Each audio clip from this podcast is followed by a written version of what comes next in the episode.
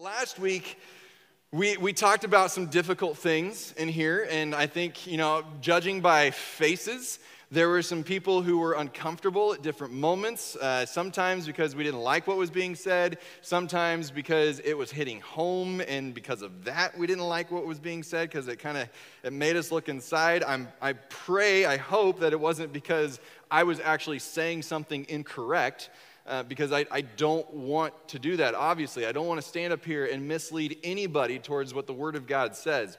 But I, I received, I, I knew pretty quickly afterwards that it was a bolder than usual message, which for myself, um, I, I make my wife uncomfortable a lot when I get up here because we learned in our evangelism and discipleship class a long time ago that there are two different types of evangelists. There are the Barnabases out there who are very encouraging. Barnabas stands for son of encouragement, like very encouraging, very uplifting. And then there are the Pauls. And the Pauls are the ones who come out and they're like, I'm just gonna, I'm gonna tell you like it is.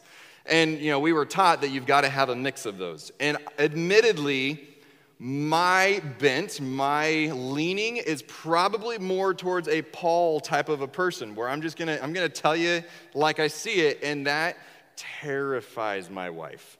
Um, she is the, she's the balance that I absolutely have to have because when I run things by her, she's like, so maybe don't say it that way. Uh, I, I know you love the people in the room, but if you say it that way, they might not know that you love them. And so she, she's kind of my, my editor in that way, and it's, it's a great thing to have. But I knew that last week was a little bit bolder than some may have been because I received a phone call from my brother on the following day, who's a pastor in my home church. I received a message from an old college friend who, who I haven't like really conversed with since college. I mean, we've maybe sent a few messages to each other, but both of them were like, so that was some pretty straightforward stuff. Um, that, was, that was stuff that needed to be said. Neither one of them were condemning what I said, neither one of them were criticizing it. They were just like, so how did people respond in your church to what you talked about last week? And I said, well, at this point, I haven't heard anything negative, and there's no like moving truck out front, so we seem to be doing okay there, but I also I understand that it is really it's it's easy and it's tempting and and sometimes good that maybe there were some things that you struggled with last week. And you know, maybe there were some things that you just flat out disagreed with last week or in any weeks prior to that. And I want to say what I said last week. I want to say it again. I am more than happy and more than willing to have a conversation and to walk through those things that you're struggling with. I understand that I am human and I am fallible. And I understand that sometimes, even if I'm saying something correct, that it can be maybe a little bit more straightforward than it should have been when the relationship isn't quite there yet to get to that point. So I have an open door that, well, most of the time, the office is open that if you would like to just talk about things, I am more than happy to do that. And I would love to do that. This is not a, I said it and that settles it and you just got to deal with it type of a thing. I want us to have conversations. I want us to be able to be open with one another. You know, we've, uh, that, that's kind of the problem with what we've been talking about over the past several weeks with these unquestioned answers that we give to people is they're, they're very definitive. They're very, hey, don't even bring up a conversation about these things because this is the final answer. And if you question this final answer, there is something wrong with you.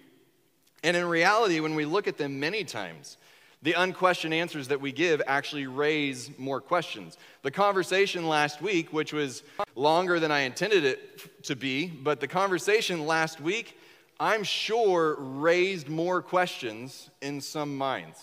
Uh, whether it raised questions about what I believe or whether it just raised questions about things that you've believed your entire life or recently, I'm sure that it raised more questions than it just gave a blanket answer, this is it, and you've just got to deal with it type of a thing. And that's, that's how the other things that we're looking at, that's how they are too. You know, I, I, keep bringing up this idea of our unquestioned answer that we love to go to in the church in so many different settings is God is good all the time, and all the time God is good. And we just say that's the blanket answer, but it brings up questions in people's mind. Now, I'm going to tell you, before we're done with this conversation of unquestioned answers, I will talk about that one because I don't want to just keep putting, hey, I'm going to put doubt in your mind about whether or not this is true. I believe that statement to be true. I just believe it to be a little bit incomplete and not able to fully answer the questions that people have. That's the issue with the unquestioned answers. So, this morning, as I'm thinking about how I know that some people may have struggled with some things last week, um, you may you may be wanting to talk to me. You're like, I'm not sure if I should. Like, I don't want to make waves. This morning, I want to just I want to talk about that because one of the unquestioned answers that we get in a church is that you have to live at peace with everyone. Which is sort of true and mostly true, but not a complete answer to a question because we hear you're supposed to live at peace with everyone, and what we often translate that to mean is I need to go along to get along. I need to not make any waves. If I have an issue with something, then I just need to, you know, I just need to deal with it. I just need to stamp it down. I just need to let it pass. I don't want to be that person that's known as the whiner all the time. And, you know, that unquestioned answer actually comes from a biblical passage. It comes from a letter that Paul wrote to the church in Rome in chapter 12, verse 18. He says, As far as it is possible with you, live at peace with everyone. And so we look at that and we're like, well, that's it. That's pretty obvious. And it's fully true and incomplete all at the same time. Because in our world, and the way that we have been raised and the way that we have talked, living at peace has a very different definition depending on who you are and depending on what your background is. You know, we, uh, in our country, we have this thing called freedom of speech. And with the freedom of speech comes the right to protest, protesting being like, I have an issue with something, and so I am going to make it known that I have an issue with something. And a peaceful protest is a part of our rights in the country. It's a part of our freedoms that we, that we sometimes take for granted, that we can peacefully protest things. So we have this little like give and take here of in our mind, often we're told that, that we're not supposed to stand up, we're not supposed to say anything because we don't want to make waves, and especially in the church, you're not supposed to make waves, but there's how can you also peacefully make waves? How can you peacefully bring up issues with things? Like it, it feels like those don't go together because we think of peace as everything's fine everything's okay, nobody's upset. Several weeks ago, in one of the first couple of weeks that I was here, we talked about, you know, as a, as a church member, we are supposed to seek unity. So when I told Sarah what we were getting ready to talk about today, she's like, wait, didn't, didn't you already share this message? Like, didn't you already talk about this? And I was like, it's, it's a similar message, it's a similar conversation, but it's not the same conversation. Because when we were talking about unity, we were talking about the importance of listening to one another. We were talking about the importance of, you know, making sure that we understand where the other person is coming from. This morning, I want to talk about how do we go about when we actually have an issue that we feel like needs to be brought up. Because we are taught a lot of different things that you do when you start to have an issue with something. You know, in 2005, which I realize is 15 years ago, but that was the study I read, and I didn't feel like spending all my time doing another study on that to find something more recent. And I think the number's probably only grown. But in 2005, there were 800,000 registered lawyers in the United States of America, which came up to one lawyer for every 320 people in the United States which would help explain why the United States by far leads the world in lawsuits. People going up to one another and saying, You did something to me, and so I'm going to sue you. I don't know how many times I've heard the conversation that, you know, this bad thing happened, well, you should sue. You should, you should just sue them. That's the answer. Just sue them. Just take their money. Um, let everybody know that they were wrong. Just sue them. You know, most of us I'm not going to say all of us, most of us would probably remember uh, Stella Liebeck. You might not recognize that name, but you would recognize the, the lawsuit that she took to a company called McDonald's. Because Stella Liebeck, Liebeck, uh, Liebeck, I can't remember how to pronounce it now that I said it both ways. I can't remember which way it actually goes. I just messed myself up. She spilled coffee on herself and it burned her. And so she sued McDonald's and she got just bashed in the media, bashed by, uh, if we had social media heavy back then, it would have been all over social media that she was torn down for this. And there were those who were saying, Yeah, that's exactly what you got to do. Take it to McDonald's. And then there were others going, You spilled the coffee on yourself. Why? Like, did you not know it was going to be hot? And then there were the very few people in the middle that were like, Well, there, there is some liability on McDonald's part here, and there is some liability on her part over here. But now, as a result of this, she walked away with $2.9 million and lifetime of scars on her lap. And you know, we, we've walked away with a lifetime of having a conversation of what's the proper way to handle it when something goes wrong. We also now have warnings on blow dryers that say, do not blow dry your hair while you are in the shower, and do not take this curling iron into the bathtub and curl your hair while you, like these things that we look at and we're like, how much more obvious can we get? I get a, well, I don't get a coffee at McDonald's because coffee is gross, but I get a latte at McDonald's which has a little bit of coffee in it. Actually, they don't make the greatest lattes either. But I get a latte at McDonald's, and you know what it says on the cup? Caution, contents may be hot. And I read that every time, like, really? Well, that's good to know. It's kind of like, so we get the, uh, we use Hulu. We don't actually use our use cable. So we use Hulu, and when you watch a show, you get the same commercial every single time when you watch Hulu in between every break. And so we have so many times seen the Cologuard commercial. You know, the uh, poop in a box, send it back, and then they're going to let you know if you have colon cancer out of the deal.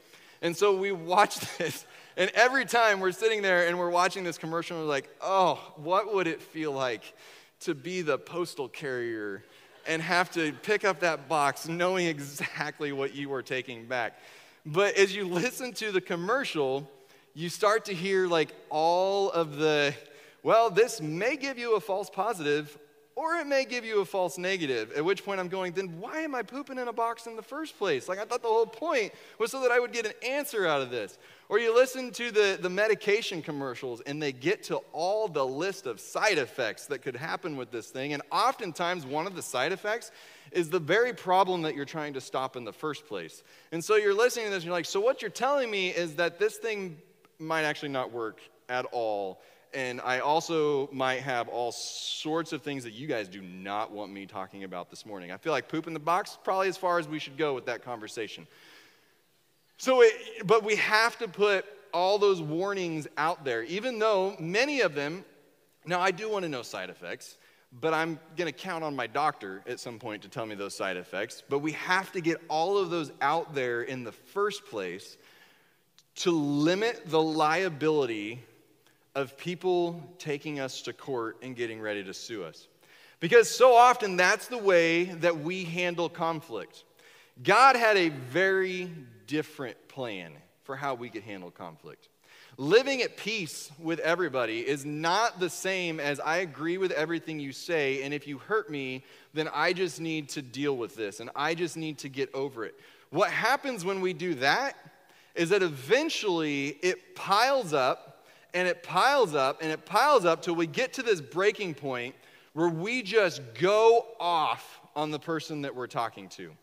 Or it gets to this breaking point where, and I'm talking in the church setting right now, we get to this breaking point where we're like, forget it. Everybody in that church is against me. I'm out of here. When in reality, you had an issue with one person that you didn't handle and you just let it get worse and worse and worse. It destroys relationships, it tears apart churches, it causes you to actually have unneeded stress because many times the person that you have the issue with, they don't even know that you have an issue with them. Like they just, they said something and maybe they were careless about it, Maybe they weren't. Maybe you just took offense at something that really wasn't all that offensive in the first place. We have to admit that sometimes that happens. But they're walking around having no idea that you are losing sleep over this or that you are upset at them over this.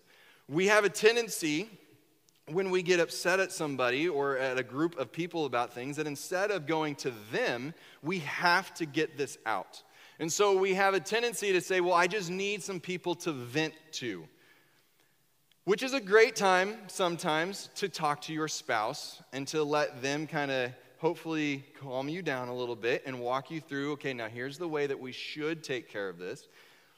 But many times in the, in the day in which we live, our venting becomes social media.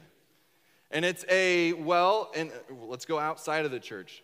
The school system did this. Can you believe that they did this to my child?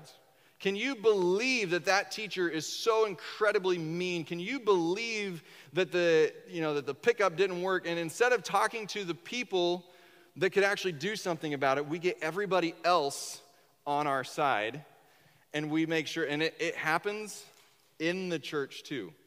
That's one example outside of the church, but in the church, I've seen so many times where somebody gets on social media and, like, can you believe the pastor said that? And they start to get people on their side. Or can you believe that we that we haven't sung a hymn in a month and a half or that we we've only sung hymns for a month and a half? How many people can i find out that agree with me on this one? Or let's come back from social media a little bit and instead it's a something happens to you. Well now i'm going to go to those five or six people that i think might agree with me on this one and I'm going to let them know what happened. But I'm going to report it from my viewpoint on things. I'm going to talk about how I observed everything to go on this one. Because if I report how I felt and how I observed it, then there's a much better chance that they'll agree with me and they won't even give the other person a fair shake, and I can get a bunch of people on my side. It, for a short period of time, it feels really good to do that. If we're just being honest here, it feels really good to have a bunch of people say, Oh, yeah, I cannot believe that happened to you. Or to, to get a bunch of people to be like, Oh, the same thing happened to me. Or maybe a little bit more upset. I know the same thing happened to me. Can you believe that? Let's get rid of them. Let's just let's just tear them down. Let's do the best we can to just make their life miserable until they give us what we want. And then we get what we want and it feels really good until a week later when they do something else and now we want something different. And now we've torn down a person, we've torn down a relationship. We've seen churches upon churches split because of things like this.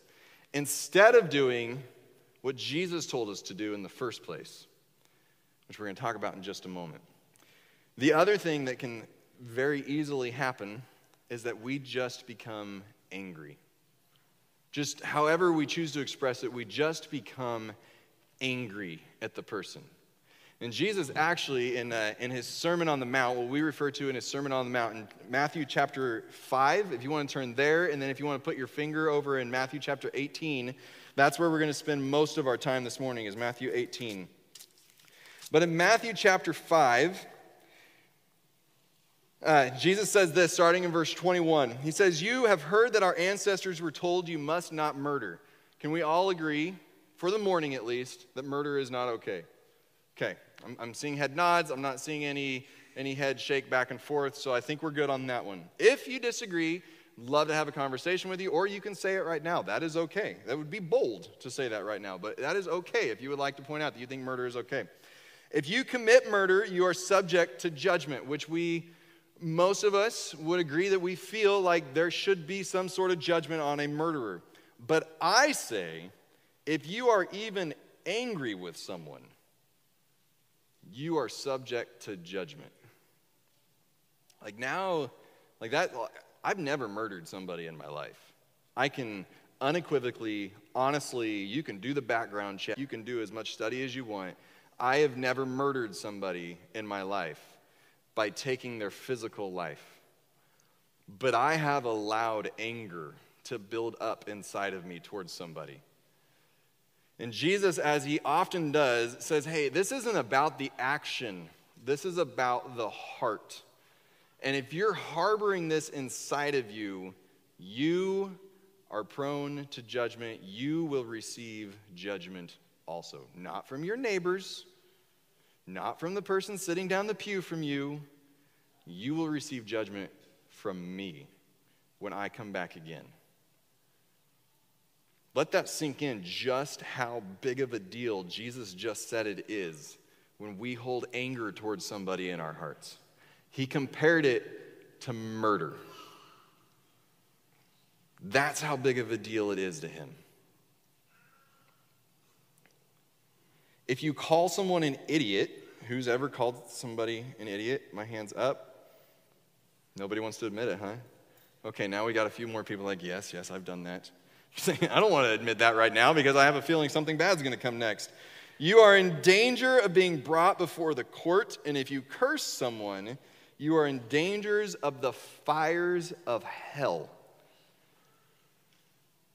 Oh, like, would it not be so much easier if we just ignored the red letters in our Bibles? Don't you kind of feel that way sometimes? Like, oh, it would be so much easier if I just went with what I wanted it to say. Except that we know that it really wouldn't. Because we would get temporary satisfaction and we would get temporary happiness, and then a week later we would repeat the whole cycle all over again. Jesus is trying to let us know, like, hey, this is how you can actually have the best life, the life that I planned for you to have in the first place. And it comes down to looking inside your heart. Now he starts giving us the instruction on how to handle this. So, if you are presenting a sacrifice at the altar in the temple and you suddenly remember that someone has something against you, leave your sacrifice there at the altar. Go and be reconciled to that person. Then come and offer your sacrifice to God. Now, obviously, we don't bring sacrifices in the way that they brought sacrifices to the altar, but just real quick, I'm going to hit on this. For them to bring a sacrifice to the altar may have meant that they traveled an entire day to get there. And then they're sitting there at the altar, and Jesus is saying, If you're there and you remember that something has something against you, and I would say it's implied if you remember that you are holding something against somebody else, he says, Leave it at the altar that you've traveled a day to get to and go take care of it now. He tells us if we've got an issue with somebody, to take care of it quickly. Don't let this continue to linger inside of you. Don't let this continue for any longer than it already has. Go take care of this. But how do we take care of this? Because we've tried a lot of different ways to take care of it. We try in the United States to take care of it by suing people left and right. We try to take care of it by jumping on social media. We try to take care of it by texting or calling our buddies and seeing if we can get them on our side and seeing if they feel the same way. We've tried to take care of it in all these different ways. Well, in Matthew 18, if you want to flip over there, Jesus tells us something a little bit different in the method of how to take care of this. Starting in verse 15, he says, If another believer sins against you, so if another believer does something that causes you offense, that causes you pain, then this is what you do go privately and point out the offense. Now, I want us to step back just one step from here because I believe that, that there's another step that Jesus talks about at different times where first you need to deal with yourself. First, you need to look inside and be like, is this really something that I should be holding on to in the first place? Is this something that I need to just let go of? Is this something, what was their intent behind it? Which we can't fully judge, and I understand that. That's why you're going to have a conversation with them in the next step. But for now, am I overreacting to this? And if you're at a point where you're like, you know what, I cannot let this go, the only alternative I have is to either talk to them or talk to everybody else. Jesus is very clear. You talk to them. He says, Go privately and have a conversation with this person. Or, in his exact words, go privately and point out the offense. So go up to them. Don't jump on social media. Don't go to your women's prayer group on Sunday morning or Monday night or your men's prayer on Tuesday morning and say, Guys, we need to pray for Bob because Bob is being a big giant jerk. And this is what he's doing, and so we need to pray for him. Don't turn prayer into a time to gossip so that you can get guys i need to handle i need to handle my coworker because my coworker is a horrible human being that does all of these things wrong all the time. So please pray for me to know how to handle this horrible human being that does things wrong all the time now, if you want to go in and say, hey, I would like prayer for handling a situation that I feel like God is putting on my heart that I need to handle without giving all the details as to how the other person is a horrible human being and needs to fix all the things that they're doing wrong, then by all means, ask for prayer. But you don't pull the other person down in the midst of your prayer request you go privately to them. And I would say you go face to face with them. We live in a texting, calling, social media type of world, and sometimes that is that's all you can do. If they live, you know, I have a brother who lives in Oregon. If, if my brother does something to me over Christmas that I just cannot let go of and I just cannot pass, I don't believe that I need to buy a plane ticket and fly all the way out to Portland to say, John, I didn't like the fact that you cheated in that game. Like there's a there are some extremes here that we don't need to go to to go face to face, but when possible, face to face, and this is from a I'm not a counselor, but I've read books that counselors have written. Face to face does so much better for understanding the emotional aspect of a conversation. I would love to just send a text to somebody and say, "Hey, so this happened earlier we need to work this out. You know, that's probably not how I would actually send a text, but you're getting the, hopefully you're getting the point behind the text. I would love to just go through it that way, but the problem is, is that a text can sound really, really angry or judgmental or accusatory, even when in reality you're like you feel great and you're just wanting to talk about something. We love to put the little smiley face emoji at the end of everything just so everyone knows, like, hey, this is a really, really horrible thing that you've done to me, but I love you, smiley face. Like we, we put that on there to try and deaden the impact of what we're saying. Whereas if we would just talk to them face to face, then they would actually just be able to see what we're feeling at that point. Now, in the day and age in which we live, face to face might mean six feet away so that you can actually take down the mask and you can see each other's faces, but it's still so much more effective than text or Facebook Messenger or Instagram or whatever it is. It's even more effective than a phone call, although I would say the phone call is probably a little bit better than the text. Because on the text, we can also sit there and stew over it for 15 to 20 minutes so that we can form the perfect comeback. Like, oh, this person thinks I hurt them that time. Well, wait till they hear this one coming in because I just waited 15 minutes to come up with it. I'm going to show them. In a conversation, you just have to respond. And sometimes, sometimes that hurts, and we have to continue to work through it. Sometimes we need a break. I get that. Yep. But we talk about it face to face and we talk about it one on one. He says, go privately to the person and talk about the offense that they brought to you. Go privately, not go find out what everybody else thinks and then go privately one on one. But go privately and just talk to them. I can't imagine what it would do to my marriage with Sarah if she and I had an argument and I decided to grab 10 to 15 of you to come in and have our conversation about our argument that we had. Would it be tempting sometimes? Sure. Be like, hey, every guy feels this way. Like, bring them all in. Just have them walk in. Like, every guy feels, you know, whatever you want to put in there. Like, so just accept it. This is reality, and I'm right and you're wrong, and let's move on. That would not be healthy for us, and it's not healthy for anybody else either. He says, go privately one on one because if you can get through to them one on one, you have won that person back. And your relationship can actually many times pick up right where it was. But if you bring everybody else into it first, now all of those relationships have to be restored back to what they once were.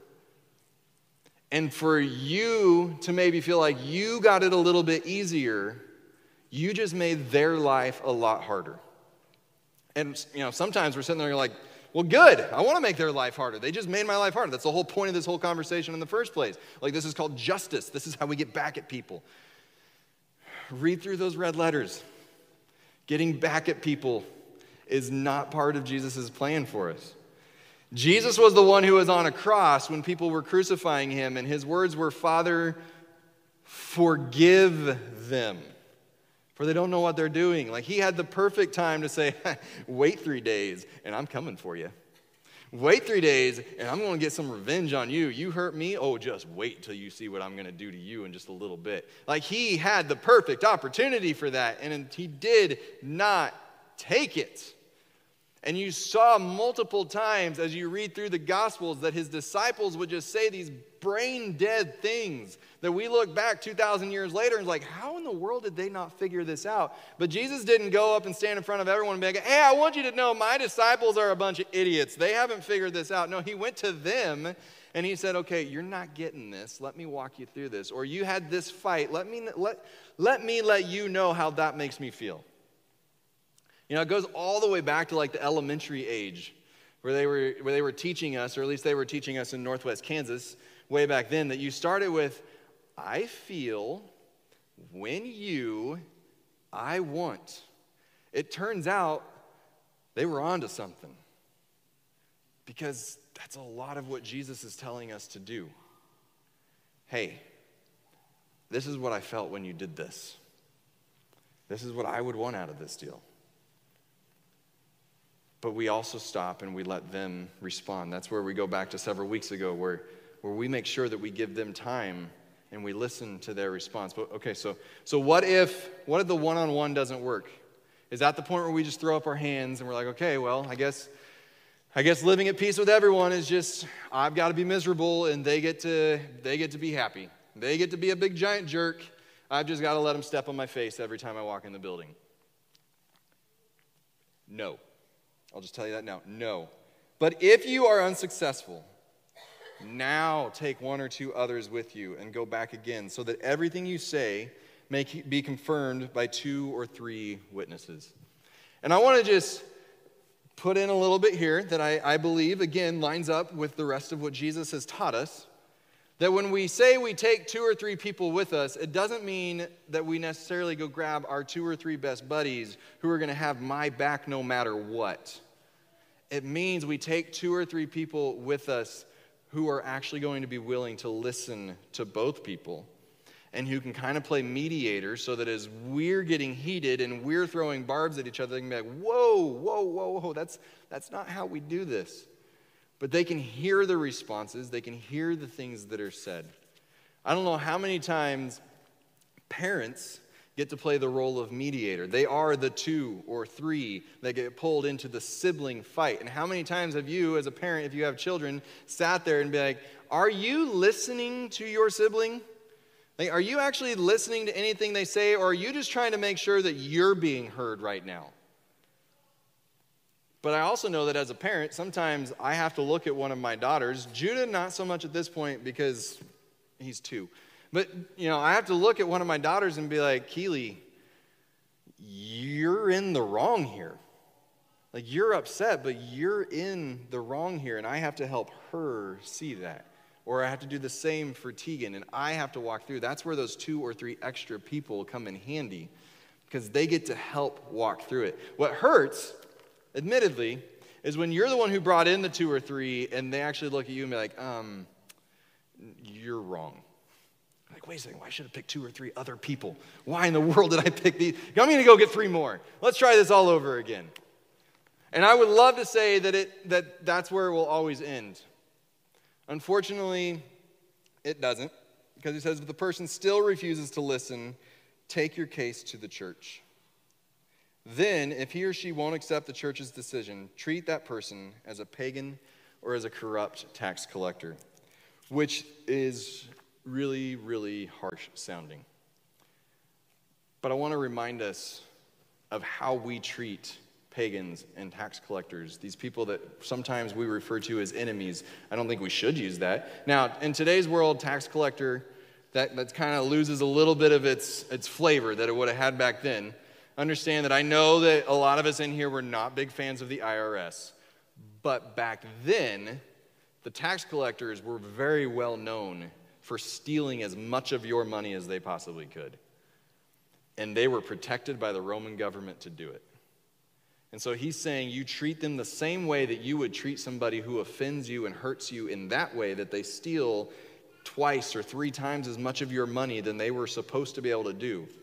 That's how you treat this person. That's a person that many of us would kind of consider one of our enemies, would we not? Yeah, I wouldn't want somebody coming in and taking all my money.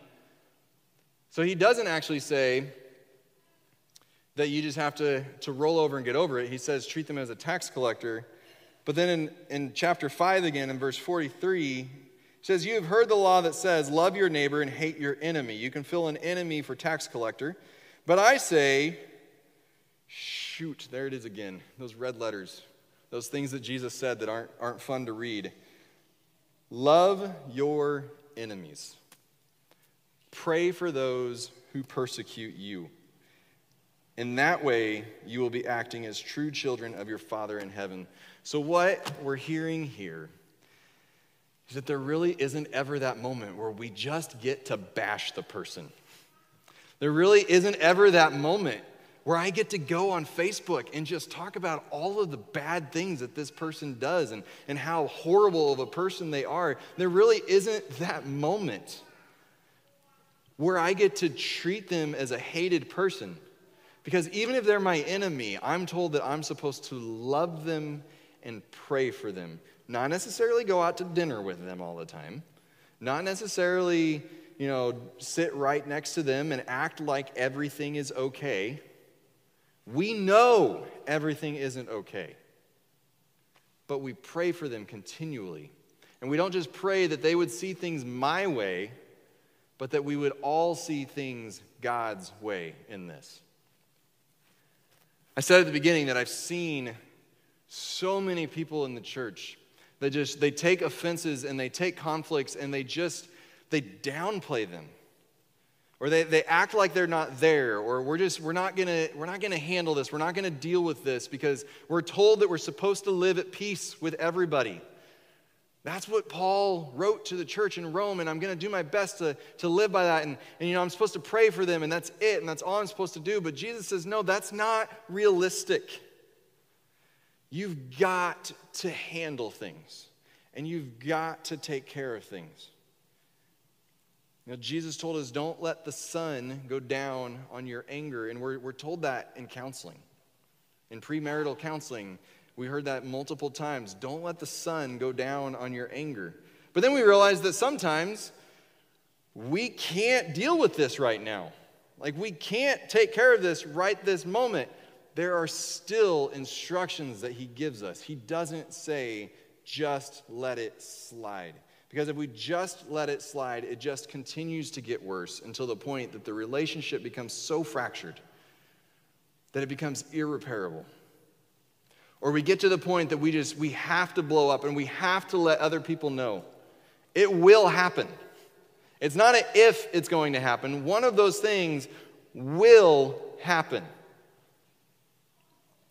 We deal with ourself, and if it's if it's beyond us and it's not just me overreacting, or even if it is, even if I am overreacting, but I cannot let this go, then we have a conversation with the person.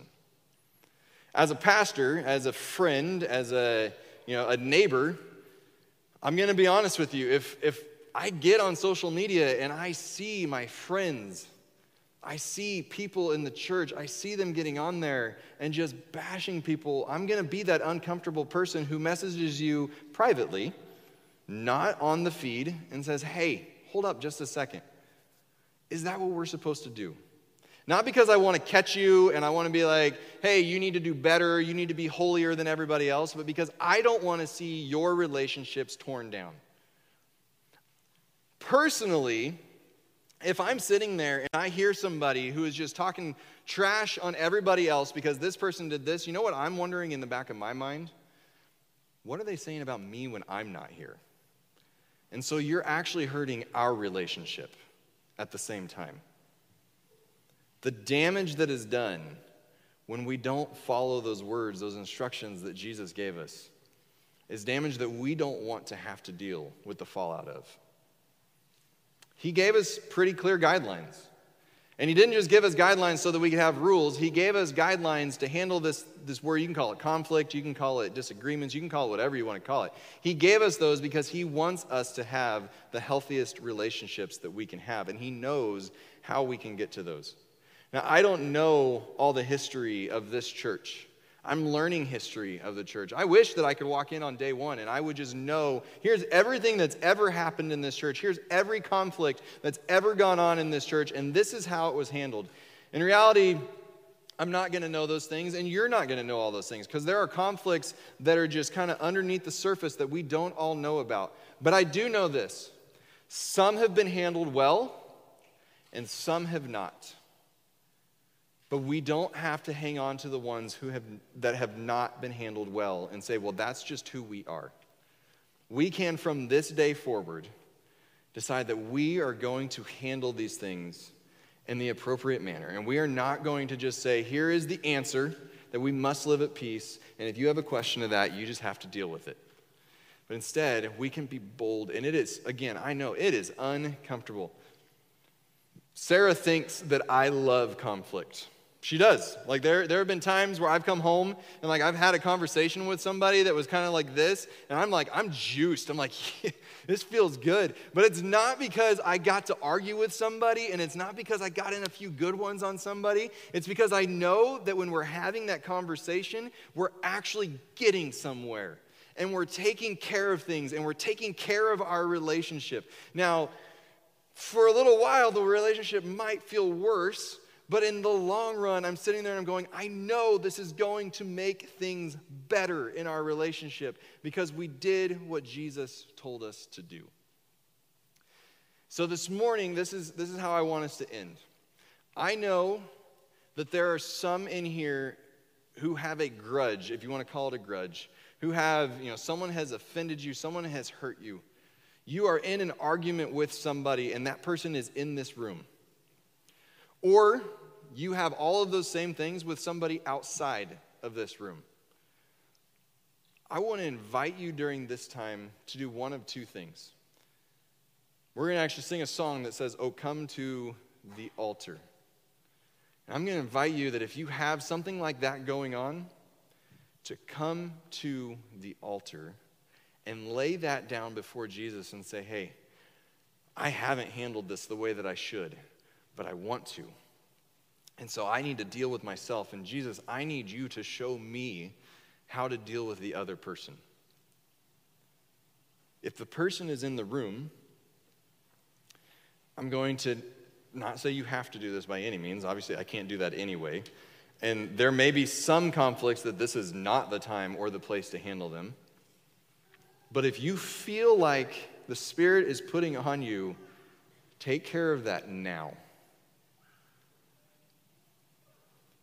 I can only speak for myself. I wish that I could speak for everybody, but I can't. I can speak for myself and say, I am not going to look at you walking up to that person and say, Ooh, I wonder what they're dealing with. Somebody might. Let's just be real. There, there's humans in this room. Somebody might think that, but you know what? Here's what I would say if that was me. So what? If you're doing what it is that Christ is telling you to do, and you're handling something that you haven't handled that needs to be taken care of, so what? Let them think. Let them talk. Take care of it. Take that uncomfortable step and take care of it. If you're not to that point, that's okay. We have these spots right up here. You can sit in your seat and you can pray in your seat. I don't, the altar itself, I'm not going to say that it doesn't matter because it does. I believe that the altar is our way of saying, God, I am willing to take that step. And I am willing to be a little bit uncomfortable and come up here and take care of this rather than the safety of my seat. Because following Jesus is it's anything but safe. I'm willing to do that. So the altars matter. But you can take care of it in your seat too. But don't walk out of here today still holding something against somebody without at least having the conversation with Jesus of how can I take care of this? I understand that sometimes you're going to have the conversations with somebody, it's not going to get resolved. And they're going to continue to hurt you. And you're going to have to continue on a cycle. And there, there may be conversations that go beyond today in this. I want you to know that, that your family is here for you, not for you to gossip, but your family is here for you. For some, the person that you have an issue with might actually not be alive anymore. And you have to figure out a way to let that go. And that's why next week, Megan's going to stand up here and we're going to talk about that, that wonderful word that starts with F called forgiveness. Because in the midst of all this, what we haven't talked about this morning is we have to forgive. So, whether you want to come to the altar, whether you need to find somebody this morning, whether you need to sit in your seat, whether you're at a point where you're like, I think I can actually stand up and I can sing at this point, you do what the Spirit is telling you to do this morning, but don't ignore the Spirit.